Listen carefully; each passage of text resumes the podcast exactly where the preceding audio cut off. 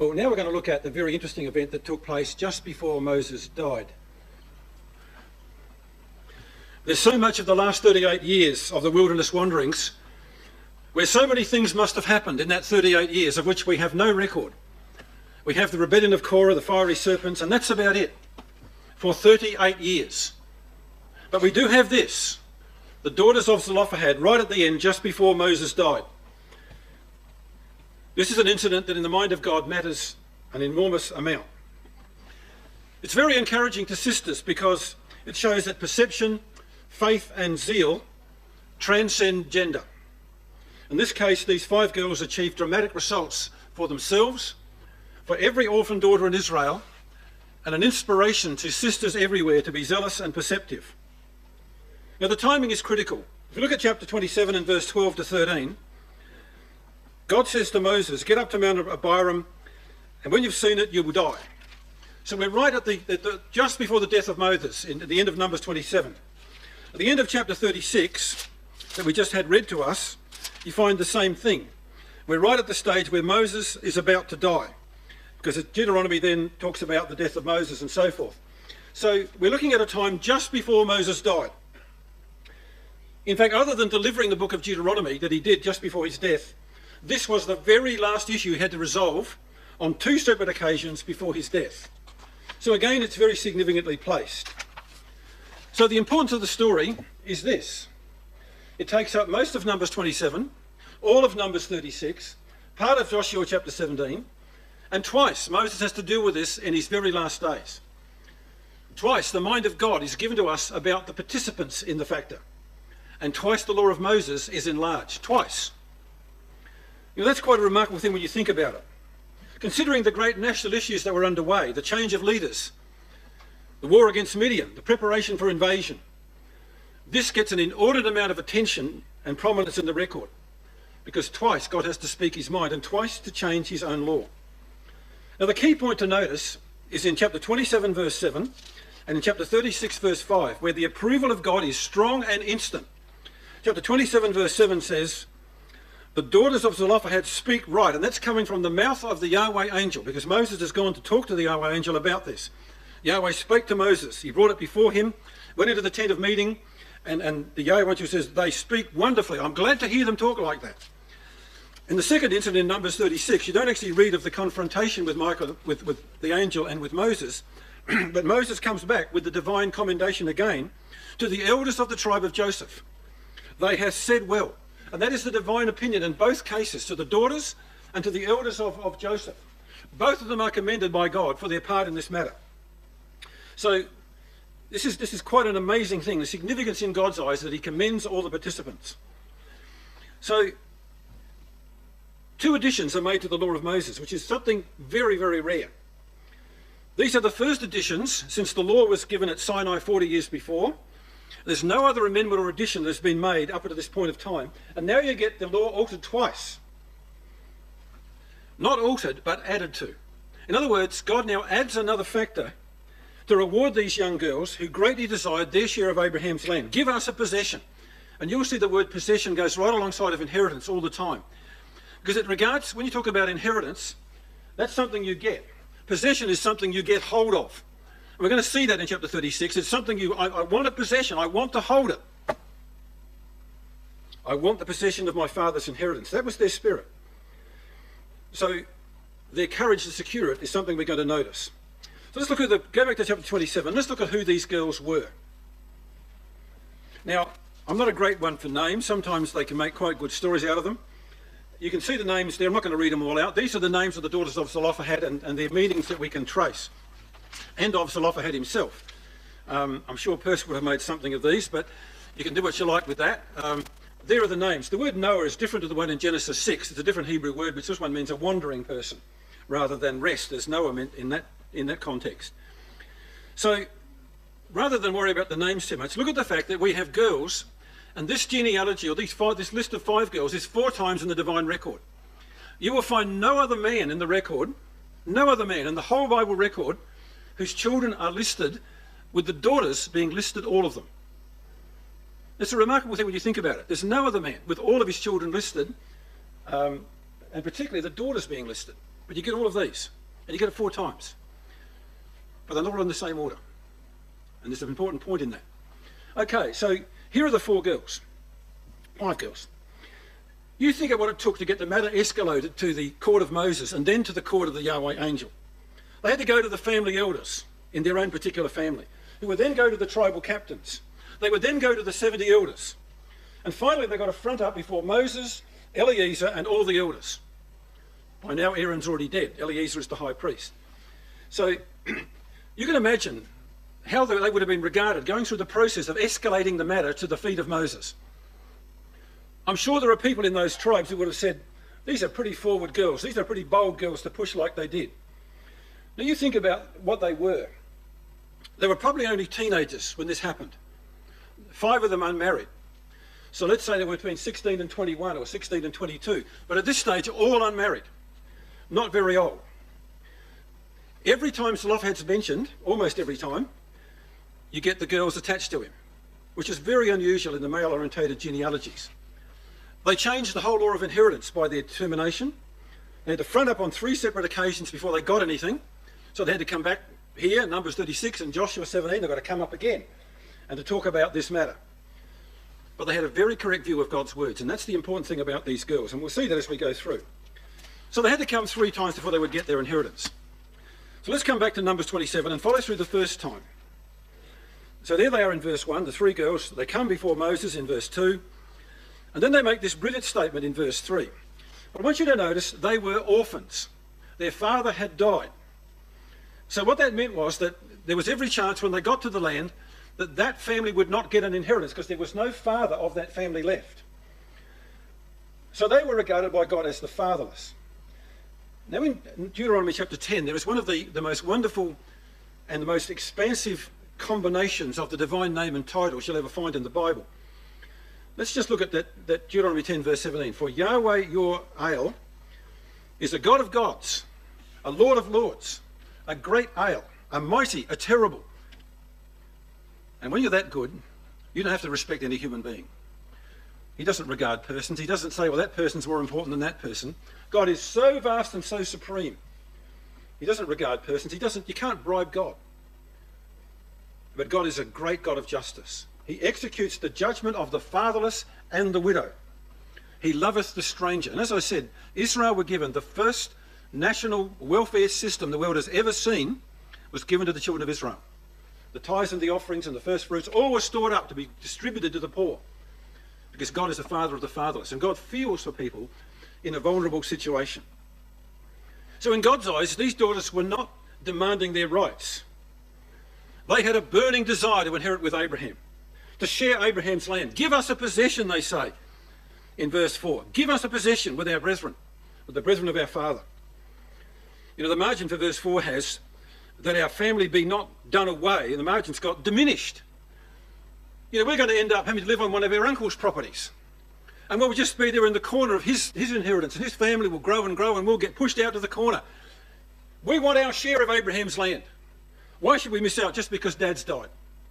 And this is the spirit they have. Now, it's not a demanding spirit, it's a burning desire to inherit with Abraham. And we know that because God says in verse 5 in verse 7 rather, they speak right. Absolutely right. I totally agree with them. You shall surely give them a possession. And there it is. Give them what they really want to hang on to. Give them a possession.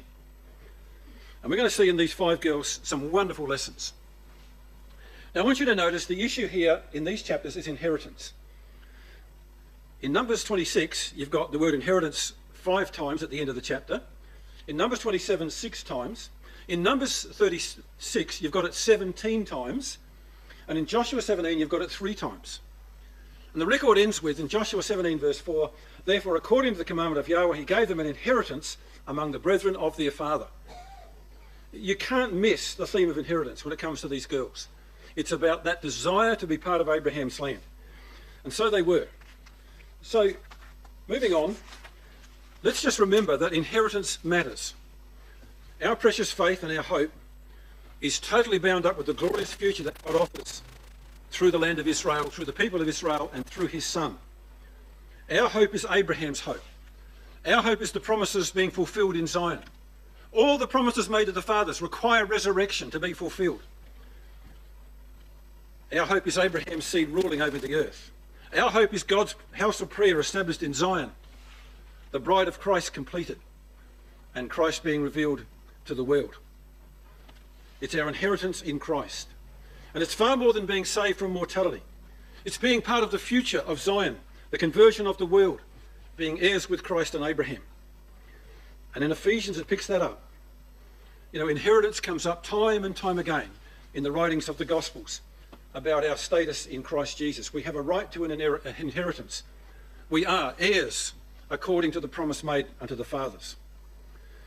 But I want you to notice in verse 3 the perceptive comments of these girls and see how much they align with the divine way of thinking. Now, we only have part of what could have been a longer speech recorded, but the two bits God's recorded are clearly evidence of right thinking, of careful listening to God. Now, in that verse 3, it says this Our father died in the wilderness when he was not in the company of those that gathered themselves together against Yahweh in the company of Korah. Let's just talk about their father. They had a correct view of Korah's rebellion.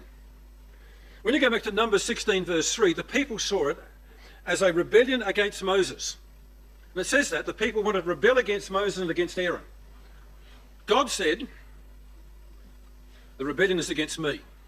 They have rebelled against me and my appointment, says God. So these girls, they said the rebellion that took place with Korah was against Yahweh. So they're on God's side of thinking about that.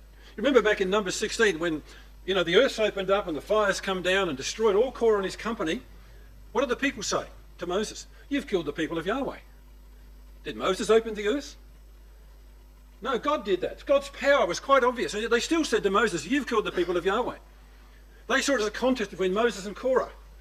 But it wasn't. It was between Korah and God. That was the contest. And these girls have got it right. It was a, it was a rebellion against Yahweh. So the point they're making is our father was not mixed up in that. He didn't die because of the thousands that died on that day. He was not part of the rebellion. There was no reason our father justly died. But he died because he was mortal. Look at the other comment they make. He died in his own sin and had no sons. So the second thing they've got right is they've got a correct view of human mortality. He wasn't involved in Korah's rebellion. If he had been, then we could understand that our family might lose our inheritance because of our father's involvement. Achan's family suffered that. Our father died in his own sins. He died as all men do. They understood that in Adam, all die, and some die before their appointed time. But we all die in our own sin sooner or later. But their father's death, leaving only daughters, left them in danger of losing the promised inheritance for their family. I believe their father had hope for this, talked about it with his girls, talked about what they would do when they got their little farm, somewhere in Israel that they would sit down and set up and how they would organise their farm. And it was part of their faith. And then dad suddenly dies. They didn't know what inheritance they would get, they didn't know where it would be, but they knew they were going to get one. And so they hung on to that with great faith.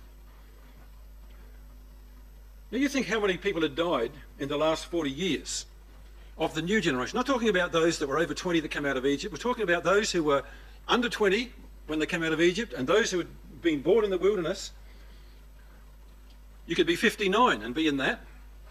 But think how many fathers had died in those 40 years who were not in the condemned generation, not in the rebellion of Korah, and think how many other families where there were only daughters. But only these girls had come this far to push the matter. They were paving the way for others. Now, God's response was wonderful. They speak right. You know, we would love to have God sometimes commend our perceptions and endorse our words like that. And so, six times when God's response, he uses the word inheritance, he uses the word possession on two occasions. Eight times you get inheritance or possession.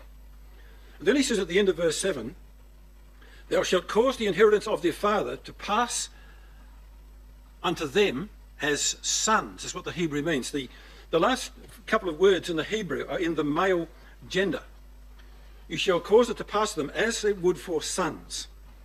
So they're now treated as sons when it comes to the matter of inheritance. So God now lays out new ground rules for inheritance and property succession to what existed before. Now the succession order goes if there are sons, they inherit from their father.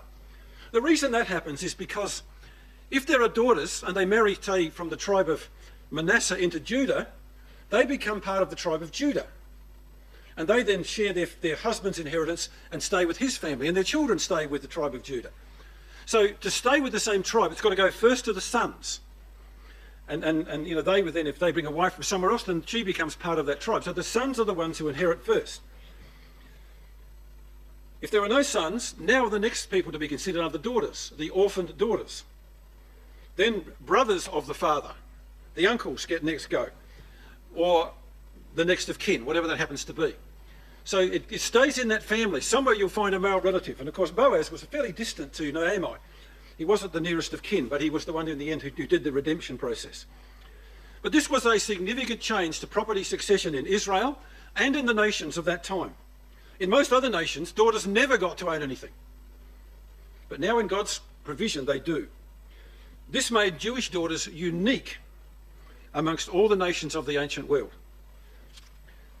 You might think that's a strange statement, but until about 1960 in the UK, when a woman got married, everything she owned became the property of her husband. That's up until 1960.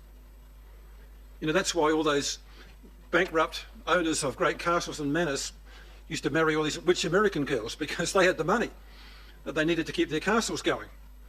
And, and that's why there was this great trade across the Atlantic of rich girls coming across to marry broken peers and that was, that was a known thing that happened, um, that they, they would marry girls with money.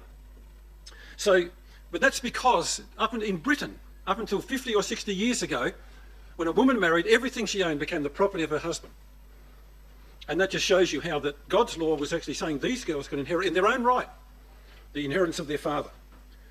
So they got protections. And, and one thing about the law of Moses I love is the way that God looks after the vulnerability of women.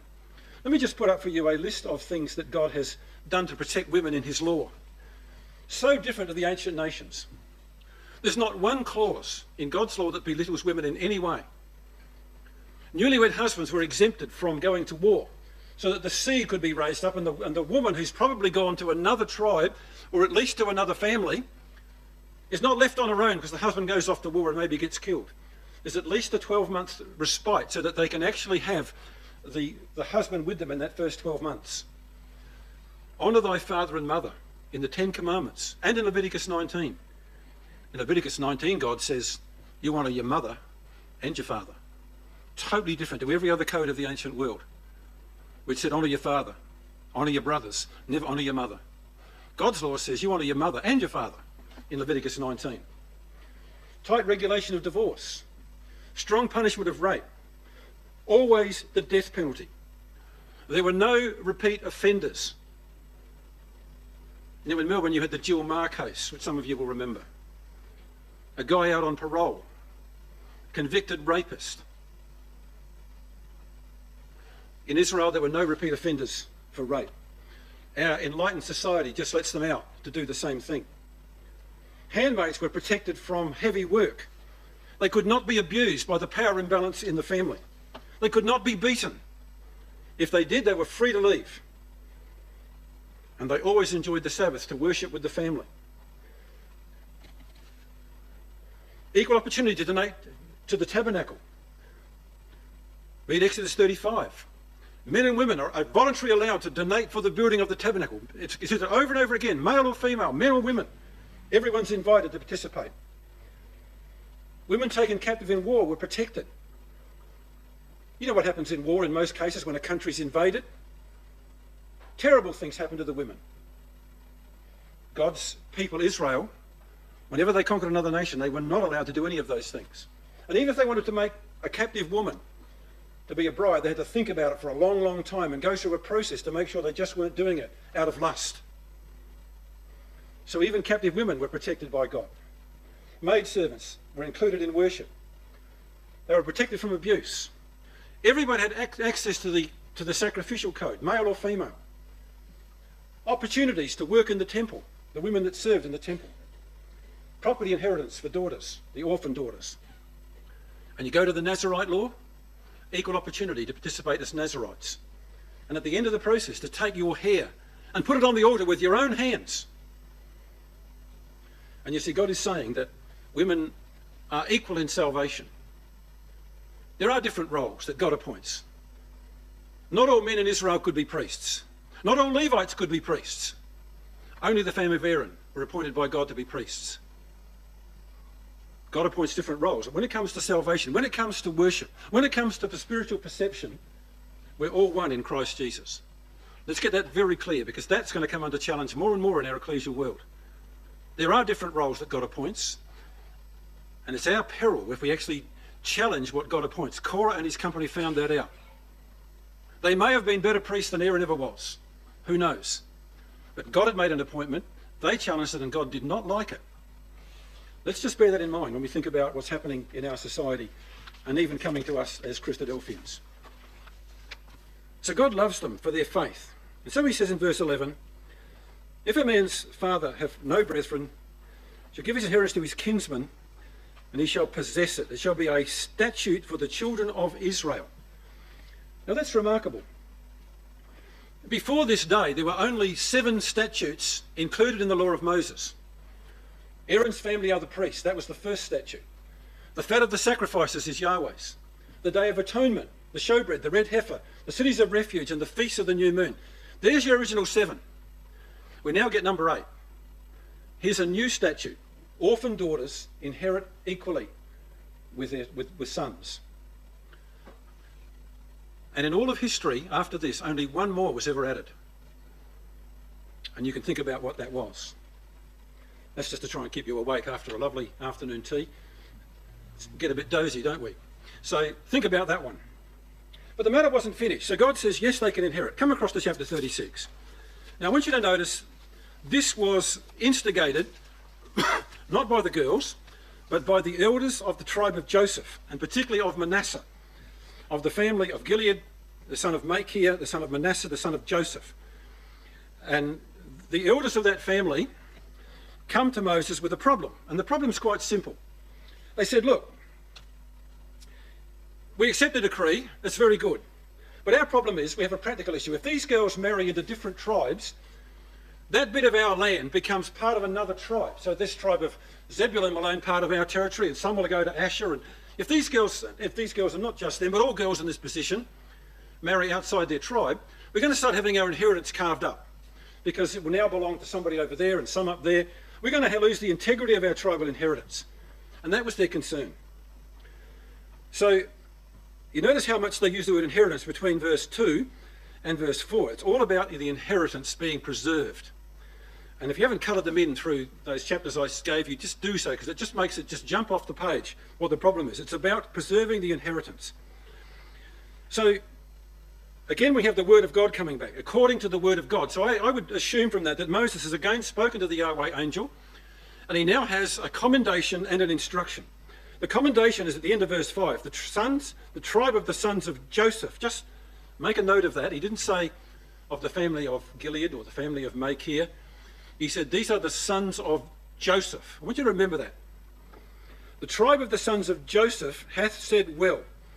So, again, there's a commendation from God for those who are now making the point that we don't want to divide up our inheritance. We don't even have it yet, but we don't want to see it split up. So, again, God loves to hear the confession of those who want to inherit with Abraham. Now, I want you to notice in God's reply, in verse 6, what God says. Here is the thing which Yahweh commands. So again, this is set down as a, another part of the statute. They can marry anyone they want, but only in their own tribe. Right? And that's the new law. That's the, the next addition to the law. Only in their own tribe. Now ask yourself the question, how come God had to twice add to his own law and didn't foresee this coming? Well, God's not like that. We know that God knows all things. He knows the future. He's very different to our politicians and our lawmakers who are always playing catch up with policy, who have to respond to unexpected crises that come along. Oh, we've we're having an inquiry into that, or I've instituted a review. I'm going to get a report about that. I've set up a committee. And I'm amending defective legislation because we got it wrong the first time. That's how the world always messes up with its policies. But God doesn't omit things. God doesn't not know that these things were going to come up.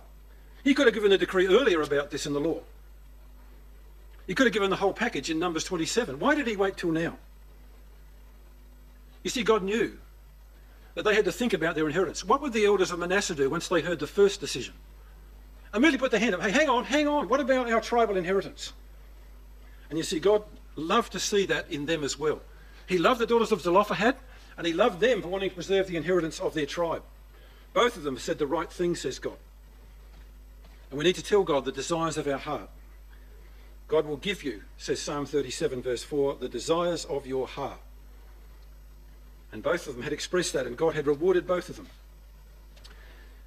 Now, I want you to notice in God's little speech here that Moses reports three things about the inheritance that God says through Moses are important. In verse 7, so shall not the inheritance of the children of Israel remove from tribe to tribe, for every one of the children of Israel shall keep himself to the inheritance of the tribe of his fathers. Now look at the margin, shall cleave. It's the word used in the Bible for marriage. He shall cleave, connected to his inheritance of his fathers. He's married to God's land.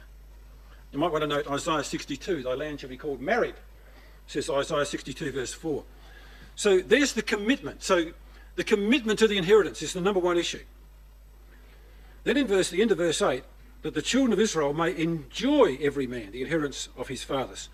And there's happiness and fulfillment in being part of that inheritance. But you've got to look after it. You've got to protect it. You've got to make sure the landmarks don't get removed. You've got to make sure that the wild animals don't decimate it. And so it says in the end of verse 9, the children of Israel shall keep himself to his own inheritance. And that means protect and maintain it. And we have to do the same three things with our inheritance, brethren and sisters. We've got to join ourselves to it like the glue of being married to it. We enjoy it. We enjoy the company of like precious faith with our other members. And we keep it by protecting it. That's what God wants to see in his children. So, remarkably, that was the second change to the law, the second addition to the law. God waited for them to express their faith and their hope of possession before he changed that law twice. And he added to it to make it more clear what he intended them to do. But he waited for them to ask. So, verse 10 and 11 is, is a brilliant case of where we need to do careful Bible reading. Even as Yahweh commanded Moses, so did the daughters of Zelophehad. For Mahlah, Tirzah, Hoglah, and Milcah and Noah, the daughters of Zelophehad, were married unto their father's brother's sons. It doesn't mean necessarily cousins. They married into the family of their father's tribe. Now, this is where your careful Bible reading comes in. There's four lists of the daughters of Zelophehad in the record. This is the only one, the order of the girls is different. Number two and number five are swap places. Why do you think that might be? Well, let me make a suggestion. I think it's the order which they got married in. Sometimes younger ones do get ahead of their older sisters, but when they went out and found husbands, which was quite a number of years later, by the way, because they waited until they were given the inheritance seven years later before they got married, and they married in their own tribe. So by that stage, they would all have been in their 20s, and it, I think the change of order just reflects the fact that maybe this is the order they actually got married in. Something to us to think about. But they willingly obeyed God's decree and they secured the tribal inheritance from being split up by marrying into different tribes. Now you can make a note against that where it says at the end of they were married to their father's brother's sons. There's a couple of examples through the Bible of this happening. First, of Chronicles 23, verse 22. Something happens amongst the Levite families using this law. That's First of Chronicles 23, verse 22. Ruth and Boaz is a similar case. The really critical one is the case of Mary, the mother of the Lord. I believe she was an orphan. You say that because, number one, she was living in relative poverty. There's no mention of her parents ever being involved in what was a very traumatic situation for a young woman in Israel to be found with child. She had no mother to go to. She went straight to Elizabeth when she was told the news, who was perhaps one of her nearest relatives. And the difference is that when she gets to that house, she enters the house of Zacharias and salutes Elizabeth. But it's nominated as Zacharias' house. When she goes home, She goes home to her own house. And she is marrying in the same tribe, the tribe of Judah, but she doesn't live in Judah. She's right up there in Galilee, in the poor part that was regarded as the slums of Israel. And she's marrying a man who's of the tribe of Judah. So I think she was an orphan fulfilling this law. Now, what's important about that? Well, what's important about that is by marrying Joseph, whom Luke tells us in Luke 3:23 becomes the legal inheritor of Heli, Mary's father. So the inheritance of Heli, Mary's father, now goes to the, to the hands of Joseph. But also by Mary marrying Joseph, Jesus inherits the line of the kingship to the Davidic kings. Mary's line does not go back through the kings of Israel. It's Joseph's line that does. And legally, now Joseph marrying Mary becomes the, the legal father of, of Jesus in the worldly sense. Jesus inherits the kingship through Joseph. And you see, it was very much in God's plan that Mary should have to marry somebody in her own tribe and particularly that man. So interesting, isn't it? This law had eternal ramifications. Now I want you to come to Joshua 17 and see the end of the matter. Because they have to come back again to get this matter finally resolved. Seven years later, all organised Canaanite resistance has been now put down, so all the armies of Canaan have been eliminated. It's up to the Jews now to go out and to take their individual inheritances. So chapter 15, 16, all the divisions of the inheritances are made by tribes. And Joshua is now dividing up the land. This dividing, by the way, went on for about 40 years. And I'll show that to you in the, in the last study. But the dividing went on for a long time because it took a long time for some of these areas to be conquered. Some of them weren't conquered to the days of Solomon. The Jews were very slack in getting rid of the Canaanites. But they were dividing the land into tribes initially, and then the tribes would have a division into families, and then into fathers of families, and so forth. It would go on down through time. And as they took more land, they would divide up further that land. And it was by God's choice what part of land you got. So come to Joshua 17, and this is, again, we need to very carefully read our Bibles. There was a lot for the tribe of Manasseh. So this is the tribe of Zelophehad. For he was the firstborn of Joseph. So Joseph got a double portion. You got Manasseh and Ephraim get the biggest parts of the dividing of the land. So Joseph gets a double portion as the firstborn by right, not by birth.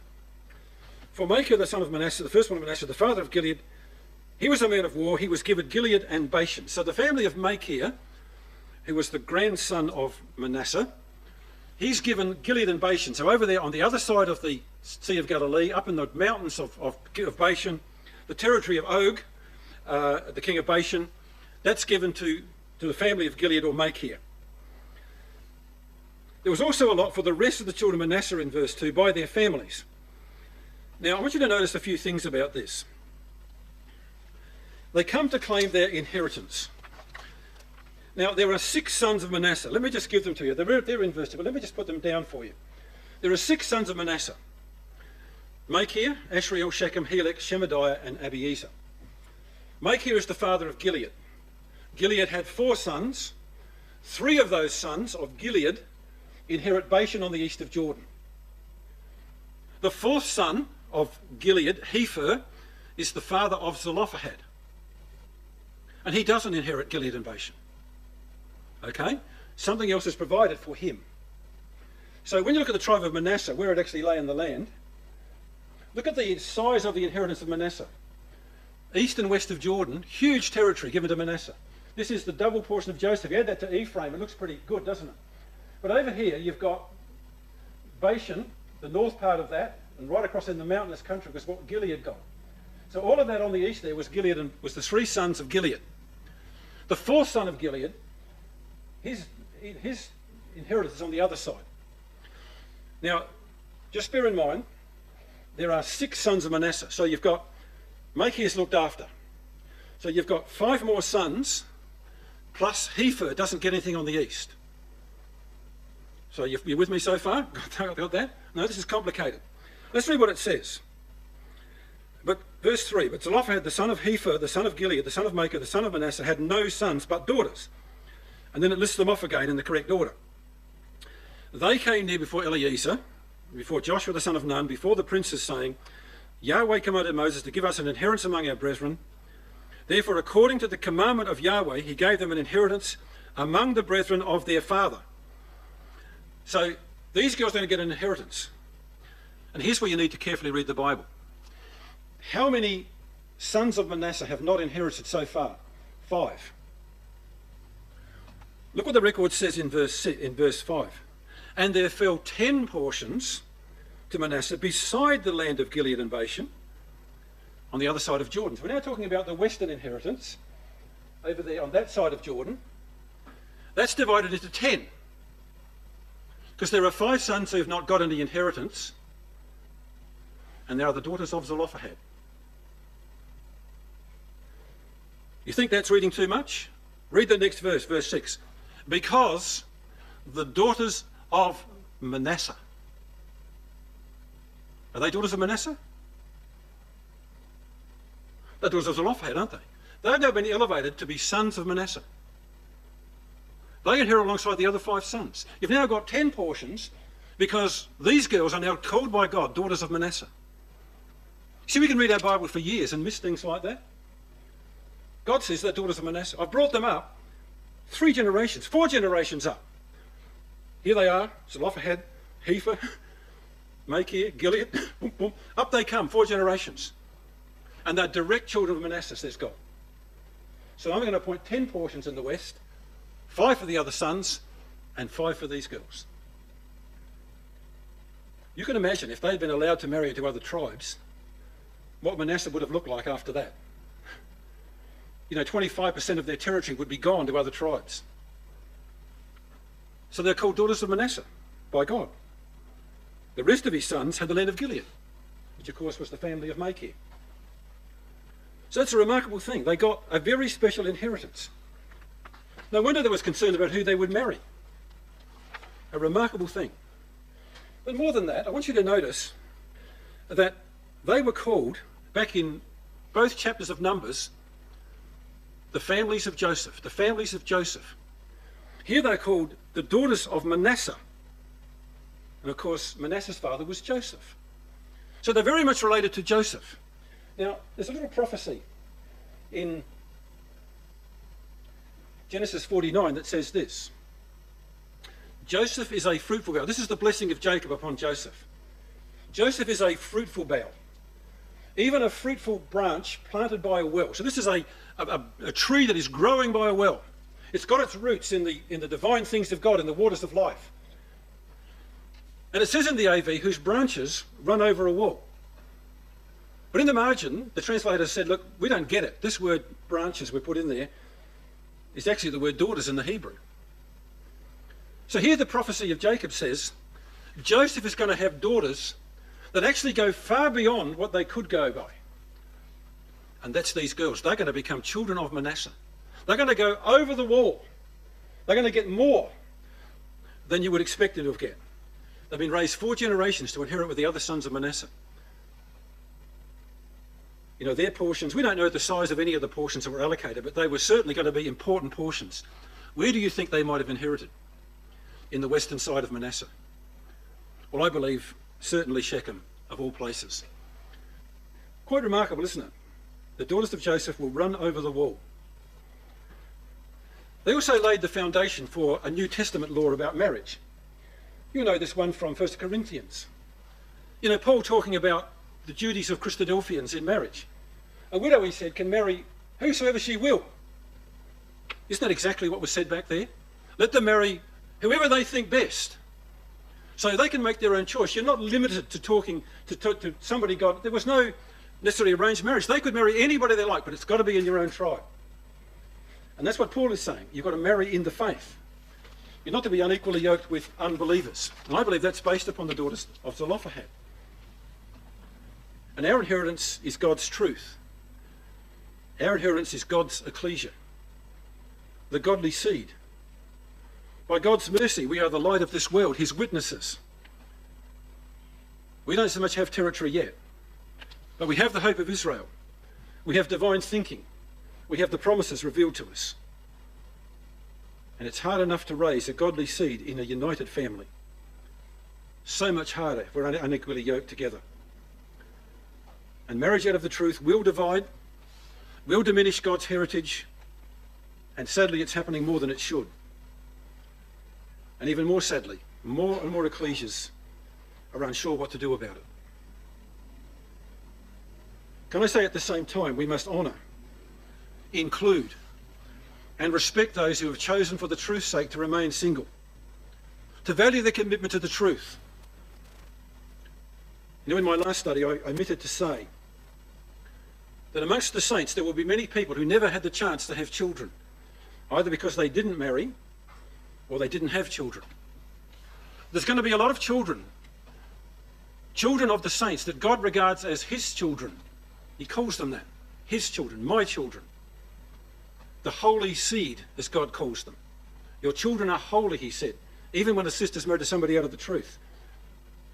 And there are going to be children that God holds in regard and may well give a place in the kingdom as mortals who are going to need new parents, new guides to bring them through those formative years. And maybe that's how God will reward those who are childless in this age. But let's value and honour those who remain single and value the commitment to the things of God. So, what are the lessons we take from the daughters of Zelophehad? Well, let's take the one about marrying first. Sometimes the truth as we know it requires us to limit our personal options for the greater good. Our personal preferences are, uh, and our liberties are subject to the good of others. They could have complained of the limitations that God imposed upon their choice of partners. But they waited for seven years until the fighting was over, and then they married in their tribe. And because of their faith and obedience, God gave them vast portions in the inheritance of the sons of Manasseh. Secondly, let us grasp the inheritance which has been promised to us. They hadn't got any of it at this stage. They didn't know where it would be until Joshua 17 we've got a pretty good idea what God has in store for us, but we have to grab hold of it and hang on to it, keep it and enjoy it. And we can't sell it for a mess of pottage. Remember Naboth. God forbid that I should sell my inheritance.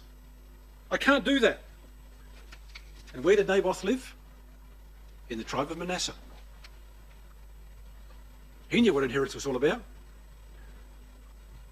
We just can't give in and forsake the inheritance that God has preserved for us. It's his good pleasure to give us the kingdom to inherit with Abraham. And thirdly, God loves us to express our desires and our hopes, to ask again and again for the promises to be fulfilled. Let's plead with him that we might inherit with Abraham.